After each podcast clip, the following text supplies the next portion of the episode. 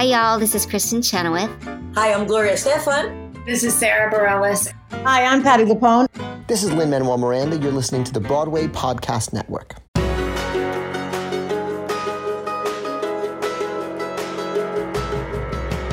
Hey everyone, welcome to the Theater Podcast. Intimate personal conversations with the industry's biggest names. I'm Alan Seales, and our guest today is David Morse, who has such an incredible TV, film, and stage acting career. He's a director, he's a producer. I mean, you probably know him best from Green Mile, St. Elsewhere, and just this slew of other things, but he just reprised his off Broadway role alongside Mary Louise Parker, now as they bring How I Learned to Drive to Broadway, the play is making its Broadway debut. Paula Vogel got a uh, a Pulitzer Prize for the script originally, like over two decades ago, 23 years ago, 23 year gap between off Broadway production and this Broadway production. And the two of them are reprising their roles. It still works. It's incredible. You have to go see their performances. It's just a masterclass. He has so much of a past David does that allows him to bring these rich characters to life and there's a humanity to everything that he he brings even though or all the characters he inhabits even though some of the people he plays are like bad guys or just stereotypically sort of just really evil people. And actually sort of find it ironic. We get into this a little bit that he vowed early in his career to never do TV. He actually didn't like TV, and now some of the the most major things that have catapulted his career have come out of TV through through a series of happenstance that that he tells better than I can. So. As always, find me online on Instagram and Twitter. Leave a rating and a review. Don't forget to follow me on TikTok. I have no idea what I'm doing there, but I'm on TikTok now. And please enjoy this episode with David Morse. This episode is brought to you by Visit Williamsburg. In Williamsburg, Virginia, there's never too much of a good thing. Whether you're a foodie, a golfer, a history buff, a shopaholic, an outdoor enthusiast, or a thrill seeker, you'll find what you came for here and more. So ask yourself, what is it you want? Discover Williamsburg and plan your trip at visitwilliamsburg.com. The longest field goal ever attempted is 76 yards. The longest field goal ever missed? Also 76 yards. Why bring this up? Because knowing your limits matters, both when you're kicking a field goal and when you gamble. Betting more than you're comfortable with is like trying a 70 yard field goal. It probably won't go well. So set a limit when you gamble and stick to it. Want more helpful tips like this? Go to keepitfunohio.com for games, quizzes, and lots of ways to keep your gambling from getting out of hand. When you need mealtime inspiration, it's worth shopping Kroger, where you'll find over 30,000 mouthwatering choices that excite your inner foodie. And no matter what tasty choice you make, you'll enjoy our everyday low prices, plus extra ways to save, like digital coupons worth over $600 each week. You can also save up to $1 off per gallon at the pump with fuel points. More savings and more inspiring flavors make shopping Kroger worth it every time. Kroger, fresh for everyone. Fuel restrictions apply. Two, three.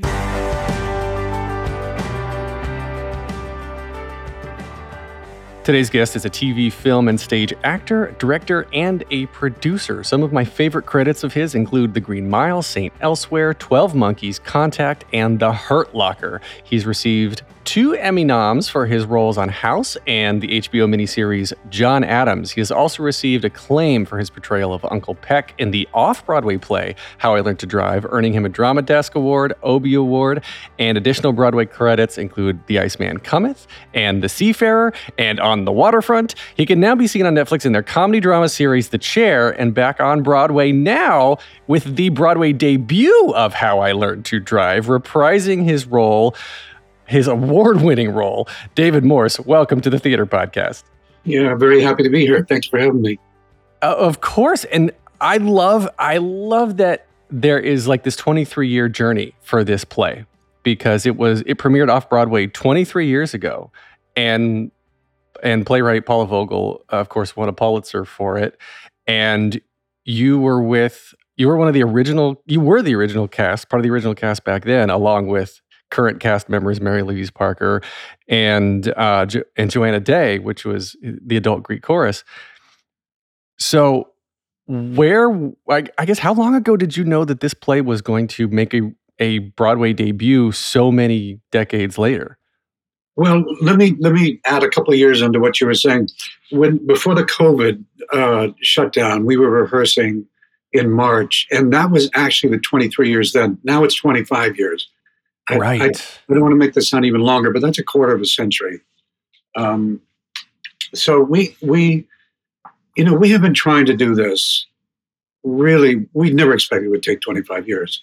Um, uh, Mark and Mary Louise, Rich, the director, originally came to me 10 years after we did it and asked if uh, how I felt about doing the 10 year reunion and doing it on Broadway. And I had not done another play in 10 years. Um, and I'd done a lot of theater early in my life, but I hadn't done a play in 10 years. And I just didn't feel like I could do this one. You know, I needed to do something else before I did this. So and and and they said, okay, thinking, okay, it wouldn't be long before we could do this.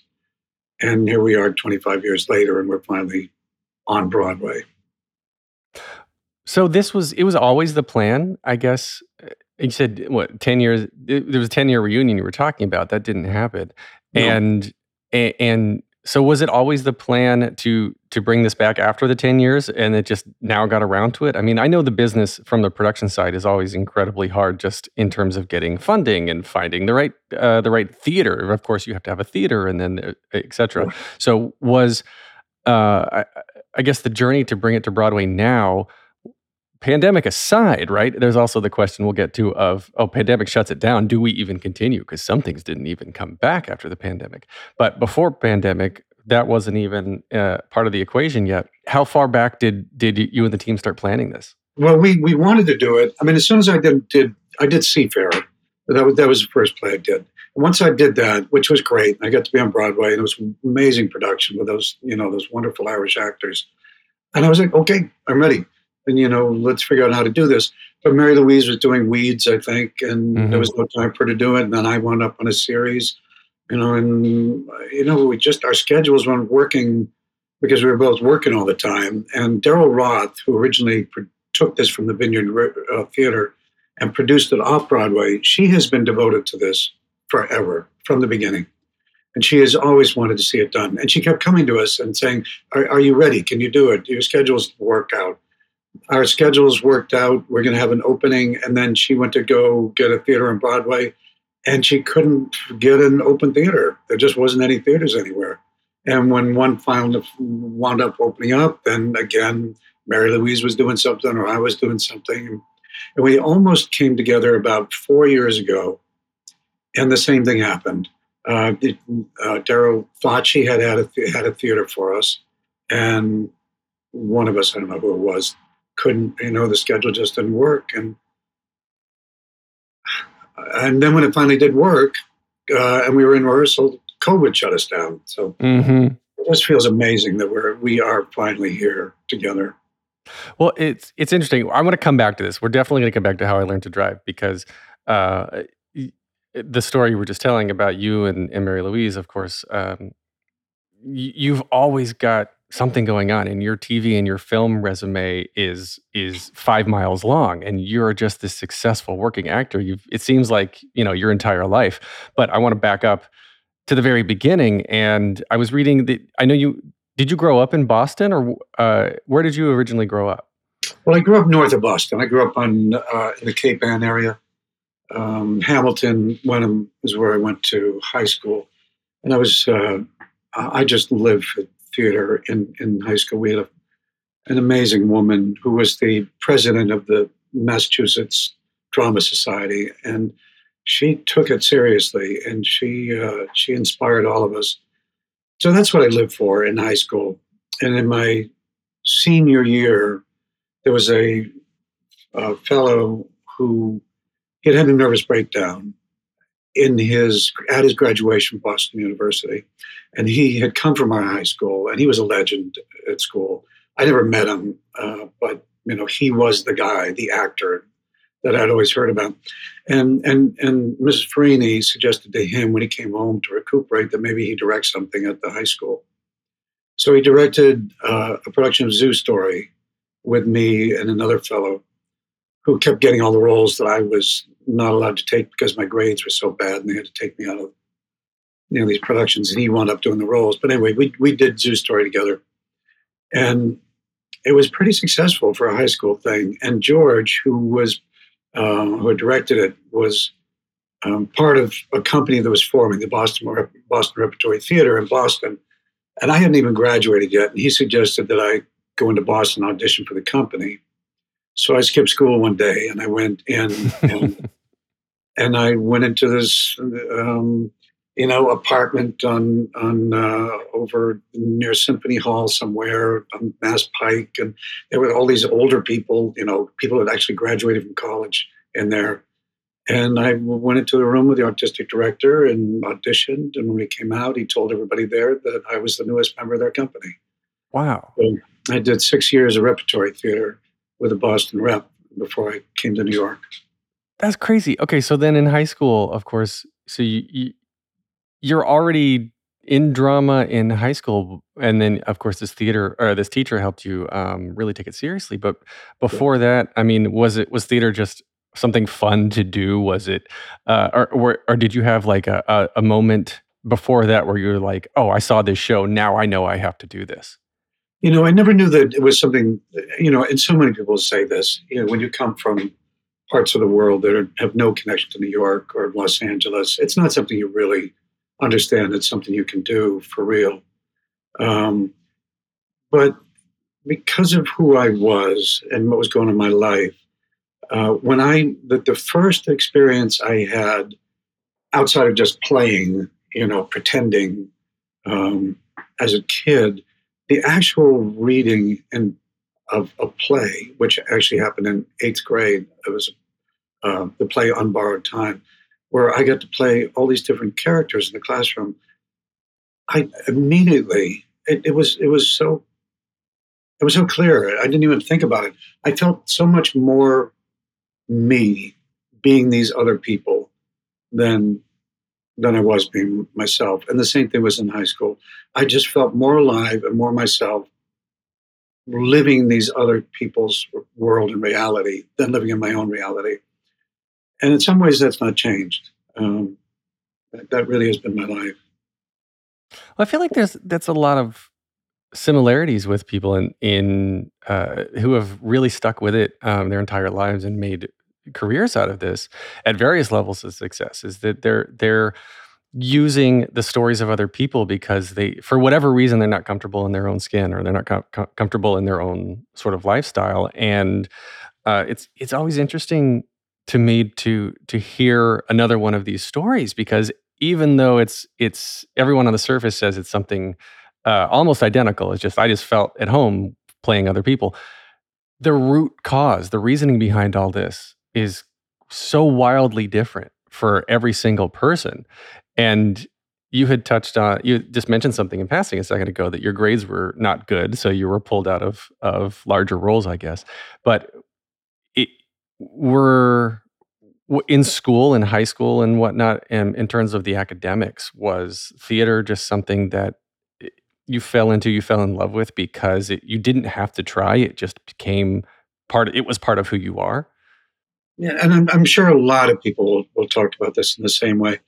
Um, because of what was going on in my family and the need to sort of escape from, you know, the the, the life that that I had grown up in.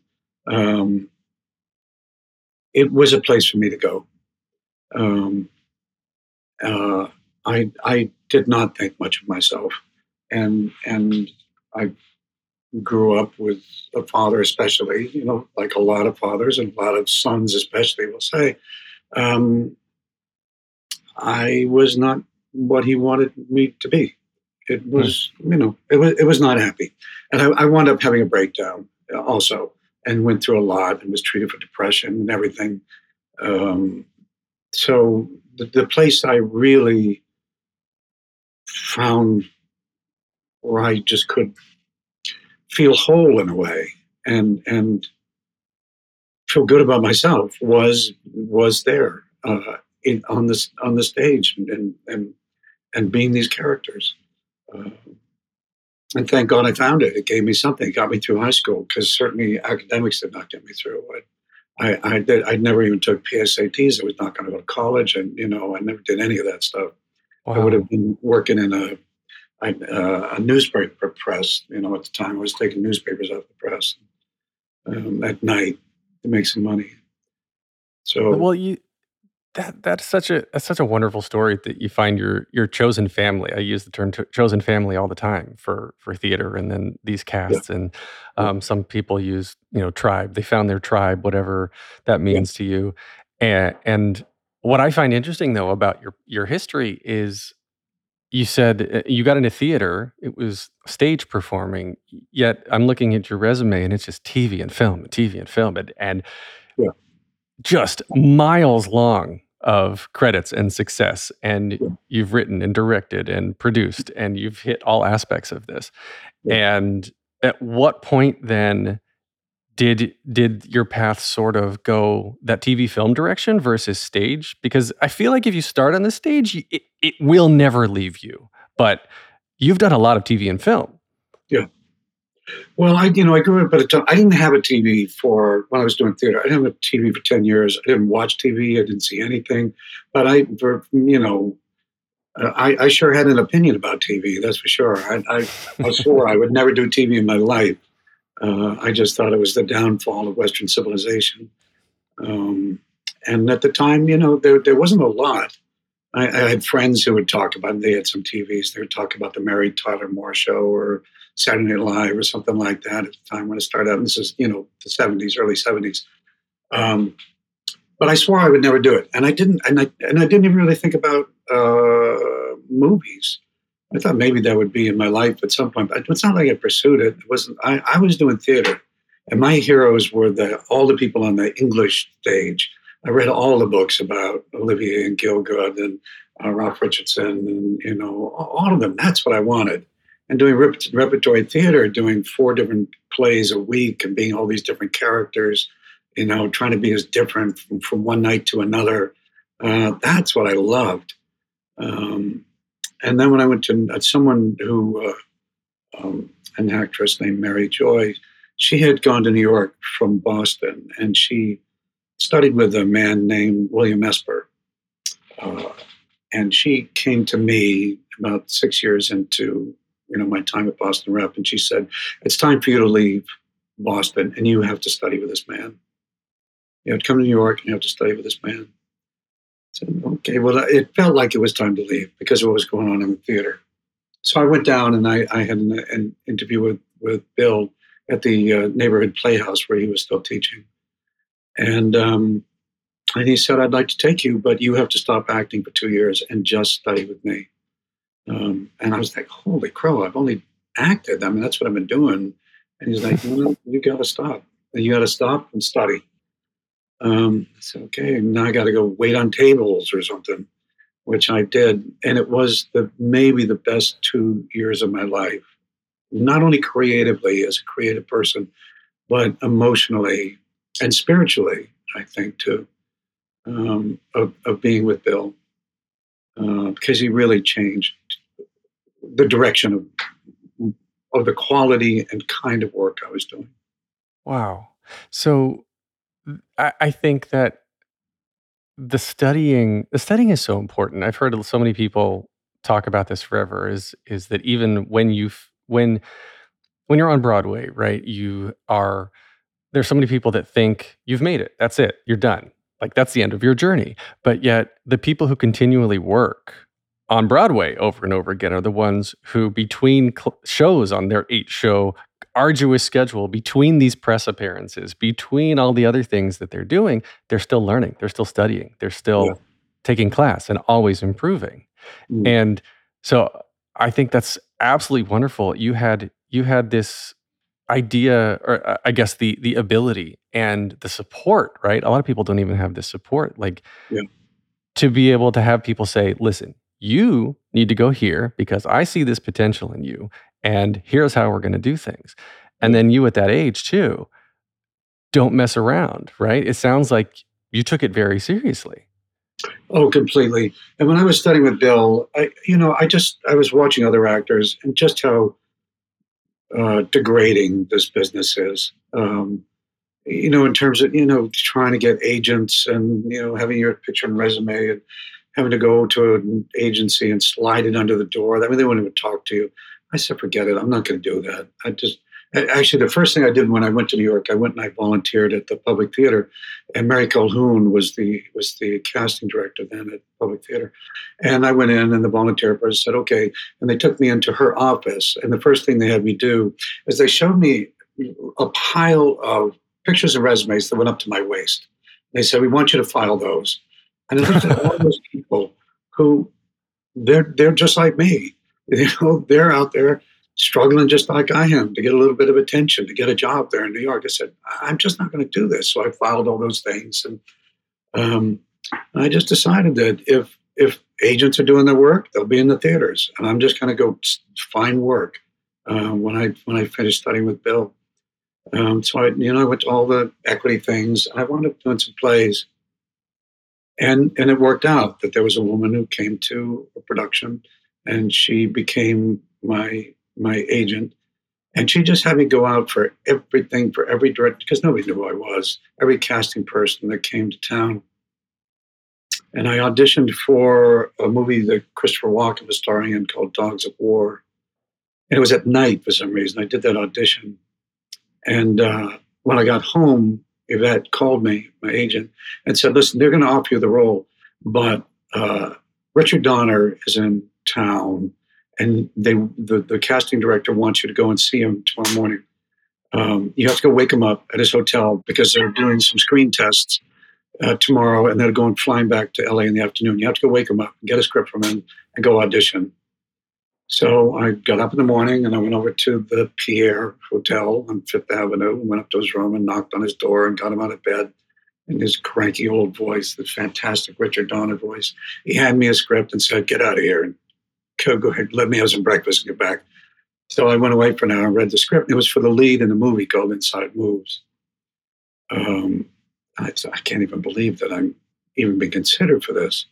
And I I went away for an hour and sat in a coffee shop and read the script. And I went back, and the producer was there in Dick's room and his wife.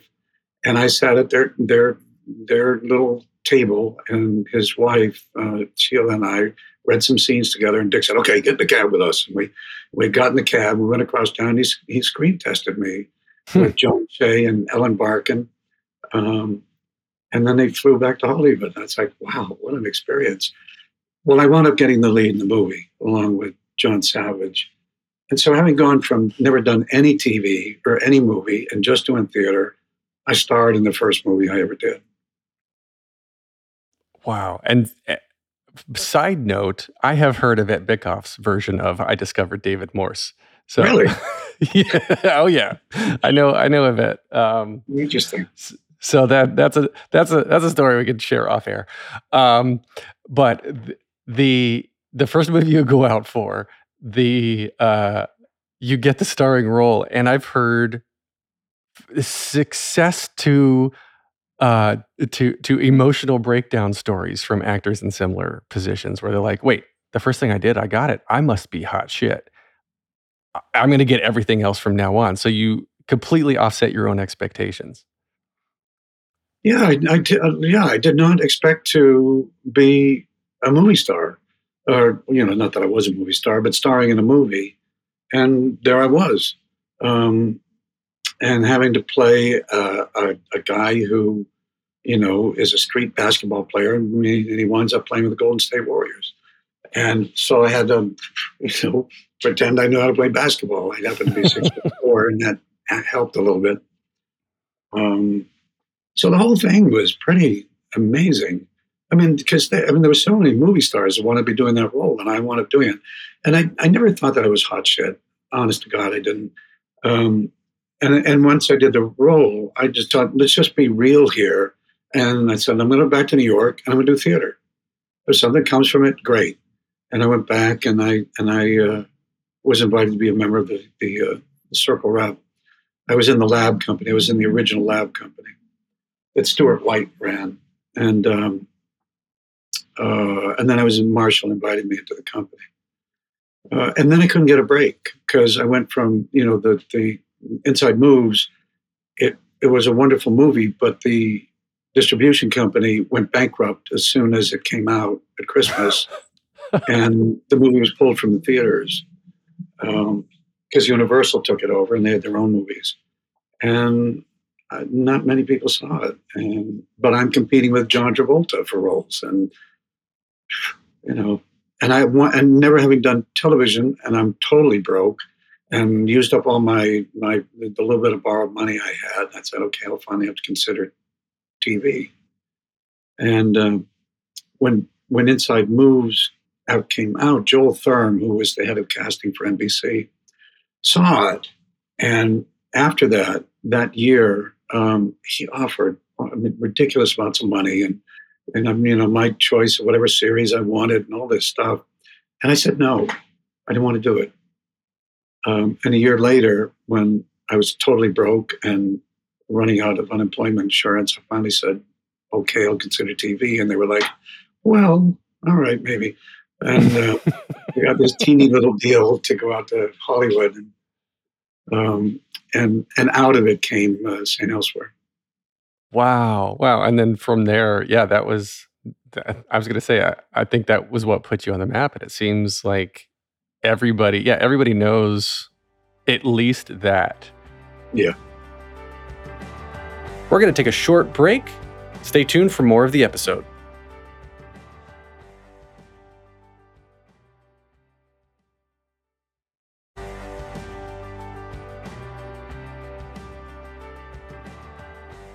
I love I love how these chance encounters and these seemingly insignificant decisions at the time lead to literal life changing moments.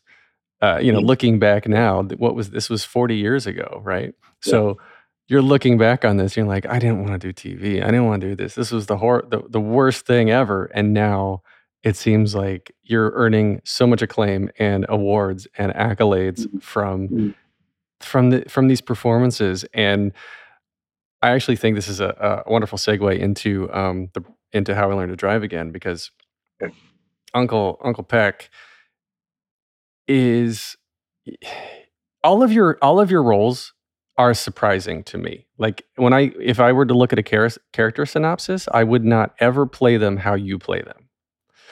Hmm. And that's a good thing. That's a good thing. And I think that's why you're so successful. And uh, I'm on this side of the mic and you're on that side. But mm-hmm. the uh, Uncle Peck, I feel sorry for the guy at the mm. end of How I Learned to Drive. And this is some serious content. This, and we're talking about about grooming and uh, and child molestation and some serious things that this guy wants to do. And at the end of it, the the way that you play this this character, I I I. I, I have empathy for every single person on stage, your character included, um, for various reasons. Because so I guess speaking to that, then, like to me, it seems like Uncle Peck. Uh, he's a, he's just a guy who wants to be loved, and the person he loves just happens to be highly inappropriate. But yeah. when you're looking at this role, I guess twofold parts of this question. One is, did you approach it differently now, 25 years later, versus the original off Broadway production?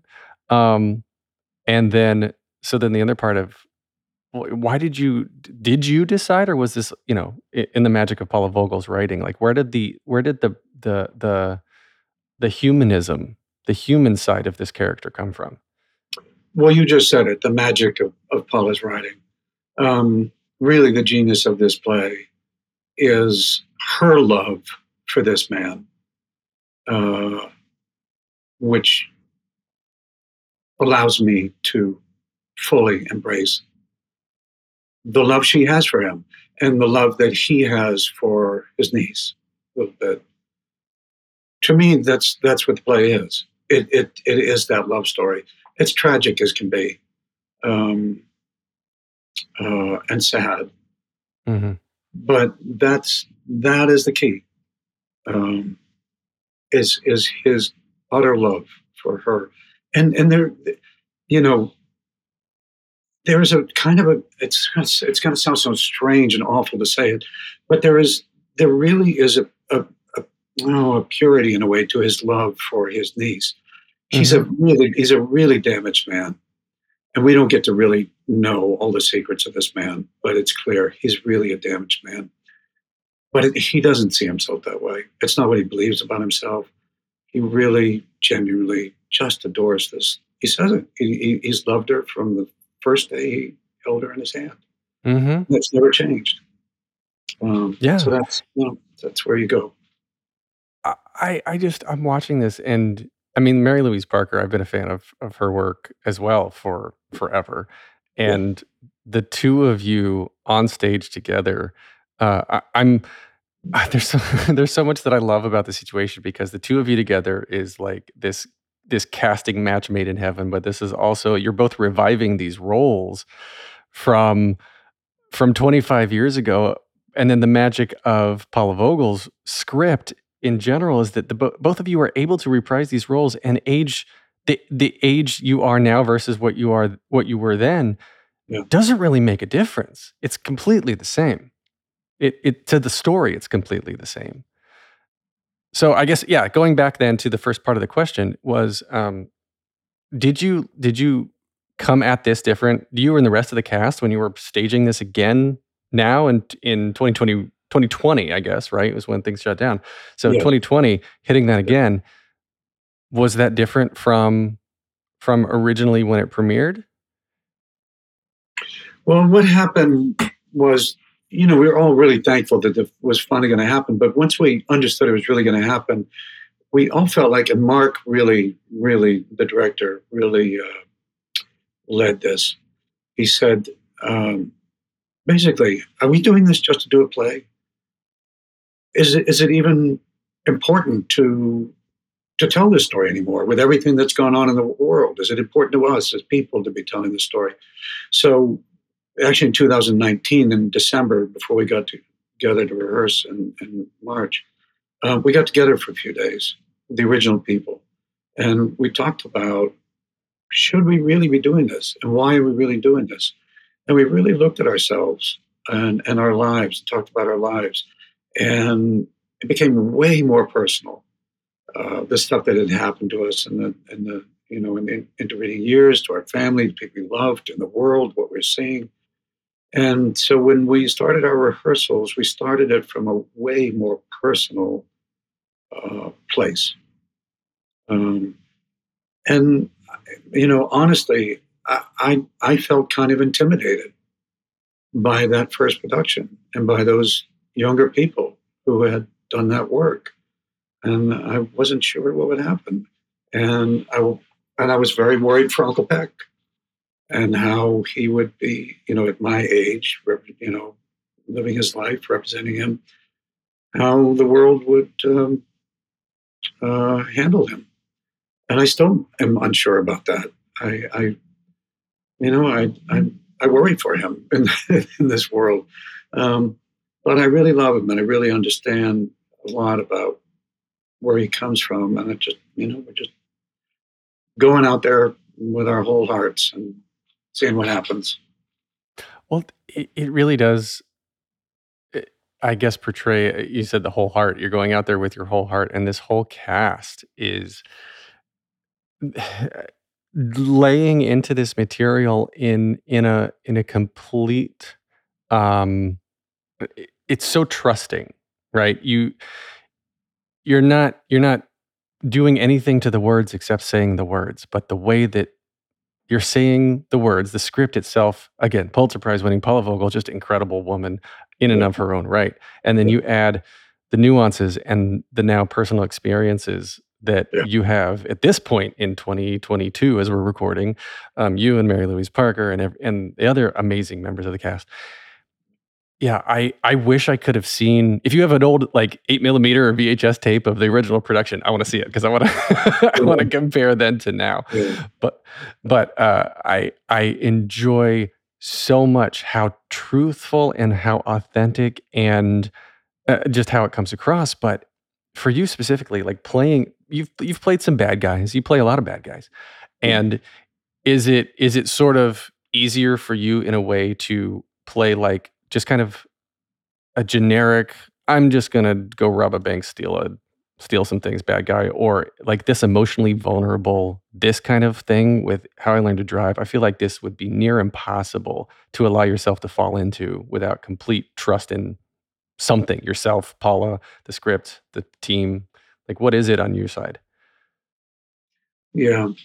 Um, you know, we talked about inside moves uh, and doing the lead in that movie. John Savage, it, it, it, even though it was a big, the two things about that, um, even though John Savage and I starred in it, the ensemble in that was amazing, and it really was what gave a lot of the soul to that film was this fantastic ensemble. And I've done a lot of ensembles in my life, and I, it, you know, I think it's the best. I just the, that real full world of characters, all with their lives. It, it it's the best. Um, you know, it's not just some characters who are there in service to the lead character and his whatever his plot point stuff and all of that.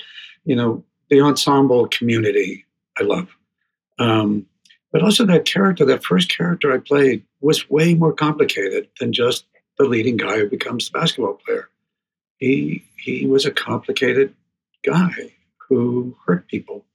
And it sort of sent that movie set a template for me, and, and not knowing it at the time, but playing characters who really are complicated, who have more underneath than we know.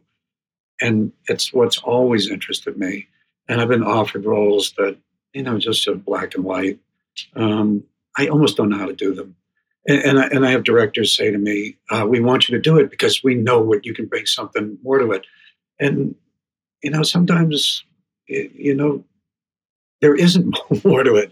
Uh, you know, there was there was a very famous director who was doing a great movie, um, and there was a character in it, uh, and I met him for it. And I was dying to work with him because he's an amazing director, and he asked me about playing his character, and I could tell he was interested, really interested in me doing it. And the way it was written, I said, you know, he's he is just a bad guy. He's a bad guy. You can you can say whatever you want. You may want him to be something else. It's not there. I don't see it. He's a bad guy. And he didn't hire me for the role because he believed that there was something there that wasn't there. I didn't know how to do it. Um, and so most of the roles I've done, I've at least been able to see that there's there are more to these people than than just the the bad guy. Is, is that hard for you? Is that hard for you? I guess to say no to to roles now. I'm sure, like at this point, it's a little less hard than it was probably when you know you're starting out and and broke, and this is why you're you do TV. After you swear you you'd never do TV, but are you are at this point now are are you really looking for something specific in all of your characters other you know i guess is it just is it you want depth to everything you're doing or are you looking for for you know is next you're looking for a rom-com next or you're looking for an action flick next or you know what are you looking for at this yeah. point um you know it hasn't always been uh, easy to turn things down I, I, I actually went through a very rough period in my life where, where our family was going through you know, facing bankruptcy, and it was it was a very rough time for us. We had small children, and financially things had happened that we were taken by business people, and I'd handled money badly, and you know, we just went through a rough time. And I was trying so hard to just control my life. I was trying to make the transition from uh, doing TV back into movies, and it was it was a really difficult time. Um, so I finally just had to give in and say, look, I've got children to feed. I've got to keep uh, keep us in a house. I'm not in control of this. And there were things that I did that, you know, I, I had to do um, to feed us all. And you know, and as and as, as I get older, and most actors when when they get older, um, the the options become less and the uh, and the, the roles I get just offered one bad father after another, one mean cop after another, and you know because I've been I've done so many, and they just wanted me to do what I had done, and none of them were as interesting as what I'd done. But you do want to work. I do want to work, and there's always that temptation to just say, "Okay, I'll just go work." Um, But then when something like you mentioned Hurt Locker, you know, I wasn't in much of that, but that that that script was amazing. Mm-hmm. Was great, and the character was really fun. You know, and it was an important movie. I just felt it. You just feel that something is important. You know, I didn't care that he was in not so much. You know, Ralph Fiennes was in it, and same sort of thing with him and Guy Pearce. We all did it because it was just fantastic, that script. You knew it was special. And, you know, that's what was important. Um, not that it was a big role, but that it was an important role, an authentic role, and a role to get excited about. So, were were you always with all the TV and all the film and everything going on? It you know I feel like that's one world, and now in the last ten years, it's you know with the, the ability to self tape and get across the country a lot more quickly and efficiently, it's been easier. But um, I were you always kind of forced to choose between the TV film world and the theater world because like the theater the professional theater credits in terms of Broadway and off Broadway are are pale in comparison to the TV and film credits but right. You started out in theater you it seems like that's where your heart still is in terms of authenticity I don't think you can find a level of authenticity doing individual film and TV scenes like you can uh, doing being embodying a character for two and a half hours eight times a week on on stage right, right? Yeah. so have you always been longing to come back or uh, where was the choice there was it just where the work was well after i after i did st elsewhere uh, you know i hadn't done broadway yet um, and I was dying to do it. And I was dying to do, you know, like I said, get into movies. And Sean Penn had offered me a, a, um, a, a film, the first first movie he wrote and directed called Indian Runner, Indian Runner. Uh, and and the producers, nobody wanted me in it, but he, for some reason, he had seen me in Inside Moves when he was a teenager, and apparently he wrote me a letter a, as, as a teenager to tell, tell me how much he, he loved what I did in the movie. and he always remembered it and and after um, uh, after after uh, uh, you know St. Elsewhere, I just got a, a message that Sean wanted he wanted to meet me for the first movie he was ever going to direct. I couldn't believe it. He was the biggest movie star in the world, and I went up to his compound up in Malibu, and we spent you know an afternoon together. And he really fought for me to be in that movie. Fought the producers. He wanted me to do it. The producers insisted that they do this big screen test with me. And he didn't really want to do it. Um, but he agreed to do it. He decided to use it to get his crew together and just kind of work on things. And, and he sent me a, a, um, uh, a scene which was not in the movie. And it was this very emotional, you know, scene, emotional crying kind of scene.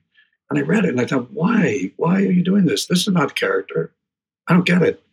Um, and I got really kind of mad, and I and I and I wasn't going. I was almost going to back out of doing the you know the screen test to have to do that. Um, and finally, thank God, some my therapist in my head said, um, "You know what? Uh, just be brave. Go do the scene. Go do it. Whatever happens, happens. Don't don't you know? Don't undermine yourself." So I went up there, and um, Liam Neeson was up there, and he had just he had just done the screen test, and uh, you know Robert De Niro was being talked about for the role, and, um, and I went in there and I did I did the screen test, and our producers were all there. At the end of the day, they said, "Oh wow, you know he's got the role." And Sean told me afterward that he wrote the scene because he didn't think anybody else could do it. Um, he knew the actors they wanted. He didn't think any of them could do it, and so he gave me this this scene to do, and it worked obviously. Um, but I thought now I have, uh, you know, a career to movies, you know, a path to movies, and it wasn't happening, and and we were financially just getting killed. Um, and this has to do with theater too. Um, Lanford Wilson had a play called. I'm sorry if I'm talking too much, but I guess that's why I'm here. Um, no, this is this is fascinating. I'm I'm completely enthralled right now. Yeah, well, Lanford had written a play. Um, you know, I remember uh, we had a, a, the uh, left coast version of Circle Rep, and there were a lot of actors out there, and we were doing readings of bunch of plays, and I read some stuff with Lanford Wilson's, and uh, and when when uh, Redwood Curtain came along and they were going to bring it to Broadway, Marshall and Lanford asked me if I would do the the lead in that. And this was my dream come true. This really is what I wanted. And the movies are great, but theater is what I really loved. And you know, when you're young and you know the same thing, you know, you open the plays and there are the people who originated the plays, their names there. And that's that's really what I aspired to be, was one of those actors who had their name in the front of one of those, you know, in the books who created that. Now I was going to get to be one of those actors and go to Broadway. But they had to go to Seattle, do it Seattle rep, and then they're going to Philadelphia and then to Broadway. Um, and uh, I had to wait a year before it was going to happen. So I was turning down everything. I was turning down TV and trying to get movies, and we were using up our savings. And finally, our twins were born. Um, and two weeks after our twins were born, rehearsal started in New York for Redwood Curtain, and I was we were practically broke. Um, and I had to leave my wife with three children, two newborns, and we went to Seattle. And it was it was I loved the play. It was spectacular to be a part of this. Um, but our family was just struggling, and I had to leave the show um, at the end of Seattle. And uh, Lanford was devastated. Um, and the play wound up going to Broadway a year later, and I was asked to do the Broadway Broadway show, and I couldn't do it because I couldn't afford it and Jeff hmm. Daniels wound up doing it. And uh, you know, he did on Broadway, and then they did the TV movie, TV movie, and he did the TV movie. It just killed me um, because theater really is what I loved, and it's really wanted to do. But financially, it was just too much. That's that, that's like an overall sort of, uh, I I guess, an endemic problem. Is that the right phrase for this? Because if you don't uh, if you don't play to what 85% capacity on most nights i think that's the that's the yeah. that's the statistic i can't speak right now that's yeah. the statistic that if you're basically yeah. not full almost every night then you just can't survive and i feel like for something that is supposed to be for the people like this is art this is creativity uh, this is the best of the best of this world that's supposed to inspire, but to have so many restrictions and so much business in the business of show business seems to be counterproductive and highly restrictive. So I totally understand. You got to do what you got to do at the bottom of the line, at the end of the day to feed your family. Yeah. And sure. no one has a crystal ball. Yeah, right. Yeah, it feels very unfair at times. Um, but it is the world we're in, and and the reality is, you know, if people aren't in there and watching it, uh, it's just not going to happen. You know, it, it's expensive to do, and you got to have the seats filled. And you know, when I when I when I was first when I first uh, um, you know f- uh, finished studying with Bill and was out there trying to uh, do theater, um, and after Inside Moves, uh, there were there were there were there was a production of Mass Appeal. Um, I don't know if you remember that, but mm-hmm. originally um, Eric Roberts was doing that role, and they I, they offered me the understudy for the role, and I said, "Forget it, I'm not going to be an understudy for for this."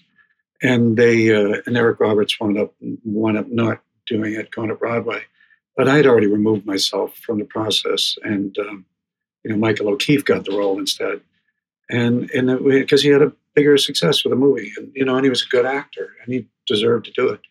But you know, it it if I'd done the understudy, maybe I would have done the role. You know, taken over for Eric Roberts. Who knows? It's life just didn't happen the way we wanted to, but other things happened instead of that, and uh, you know, I probably wouldn't have met my wife and had our children, and you know, you've got to be grateful for the way things turn out. Well, of course, of course. And I, I was going to ask too, where Green Mile fall, fell into all of this timing wise, because if if you're on stage, you can't leave to. I mean, unless you're like, it's very rare that you're able to leave to go for several months and go film a movie or a, you know do a season of a TV right. show or whatever it is.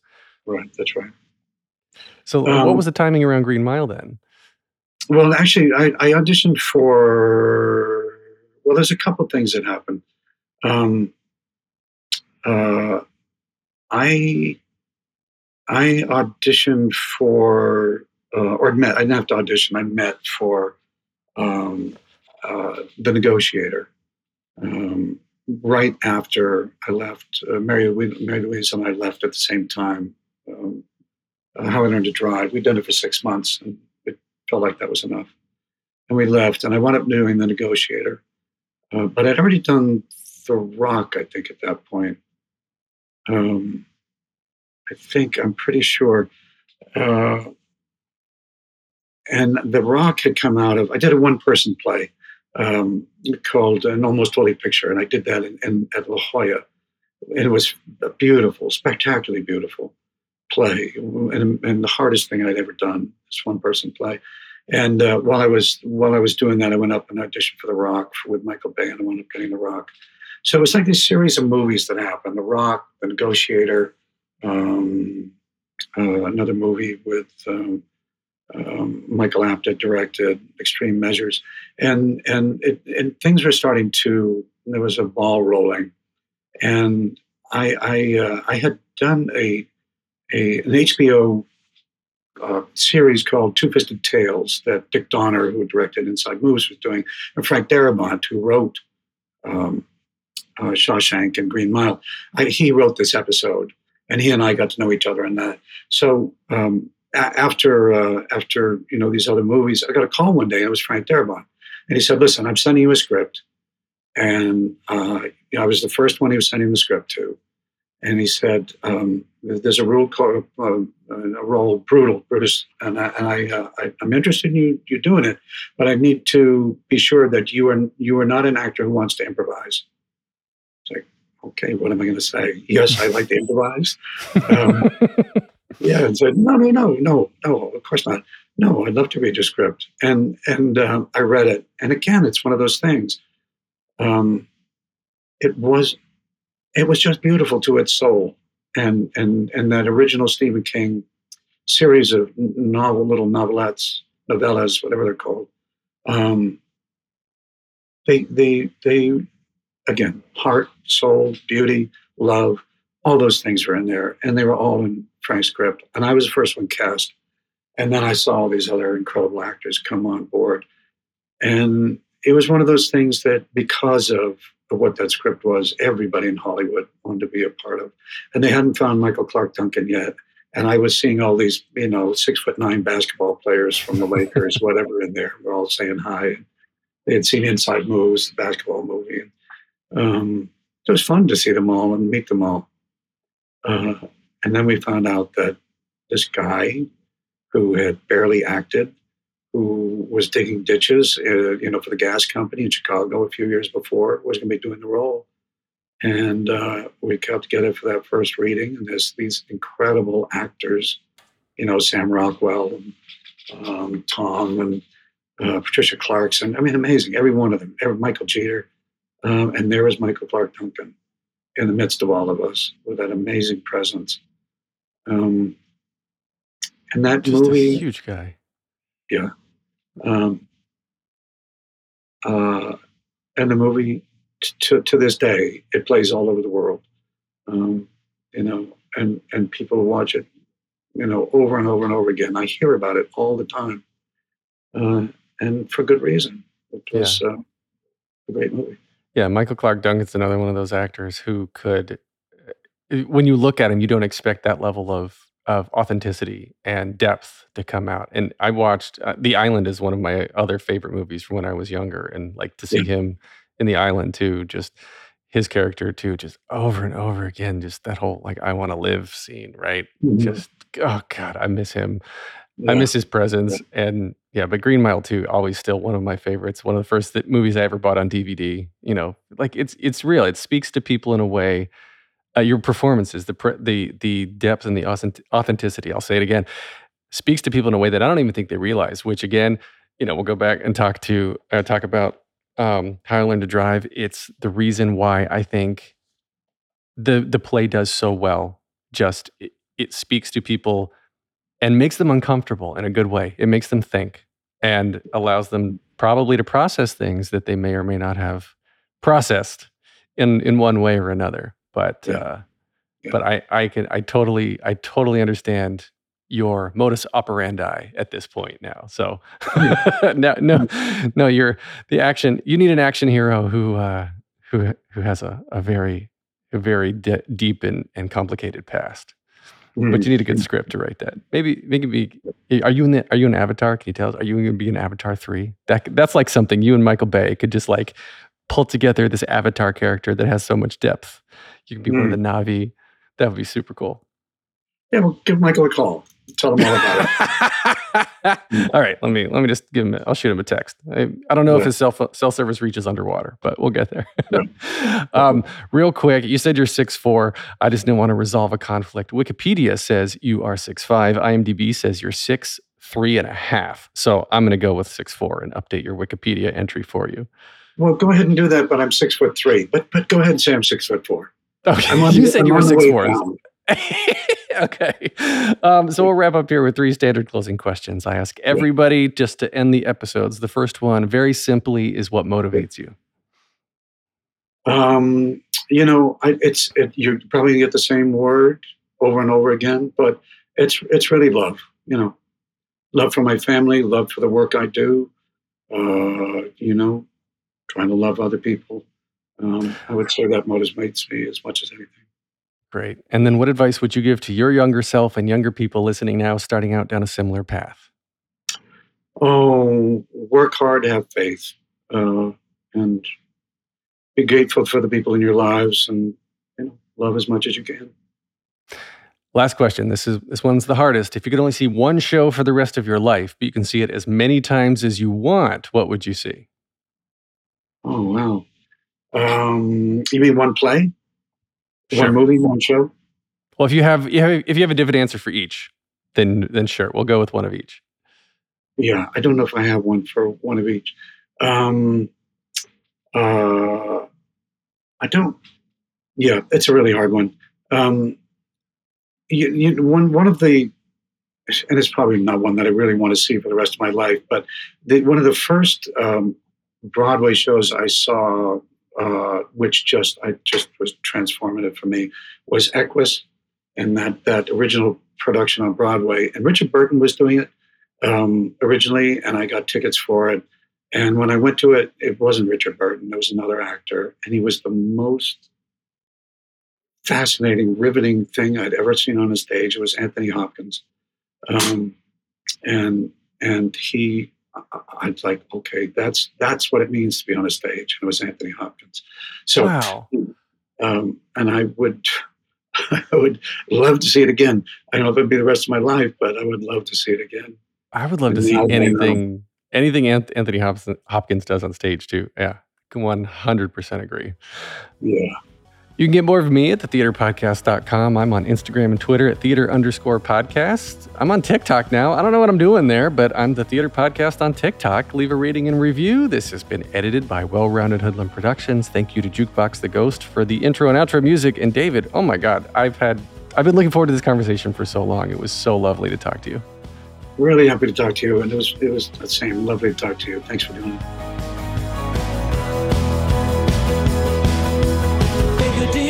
Breath, make the world a little colorful. Hey, it's Leslie Odom Jr. here on the Broadway Podcast Network to tell you about the Rise Theater Directory, a program of Maestra Music. Rise is a national online resource designed to connect and empower backstage and administrative and creative theater professionals from underrepresented backgrounds.